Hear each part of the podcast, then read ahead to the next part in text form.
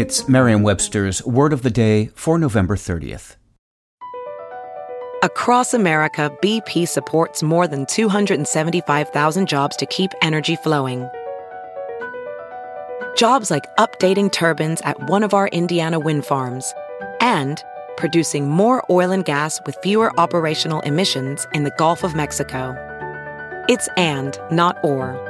See what doing both means for energy nationwide at bp.com slash investing in America. Today's word is felicitous, spelled F-E-L-I-C-I-T-O-U-S. Felicitous is an adjective, most often used in formal speech and writing to describe something that is very well expressed or suited for some purpose or situation.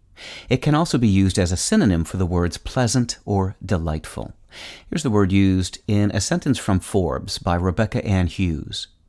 The secret to Finnish contentment has long been debated, but Finns credit their happiness to five essential factors wellness, a seasonal diet, strong connections to nature, an appreciation for the arts, and the friendly local atmosphere.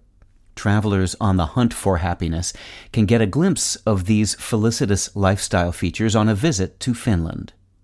Before a mouse named Mickey ruled the animation scene, there was Felix, a wily black cat who was often regarded as the first cartoon star and who became an international sensation in the early 20th century for films such as Felix in Hollywood and Comic Calamities.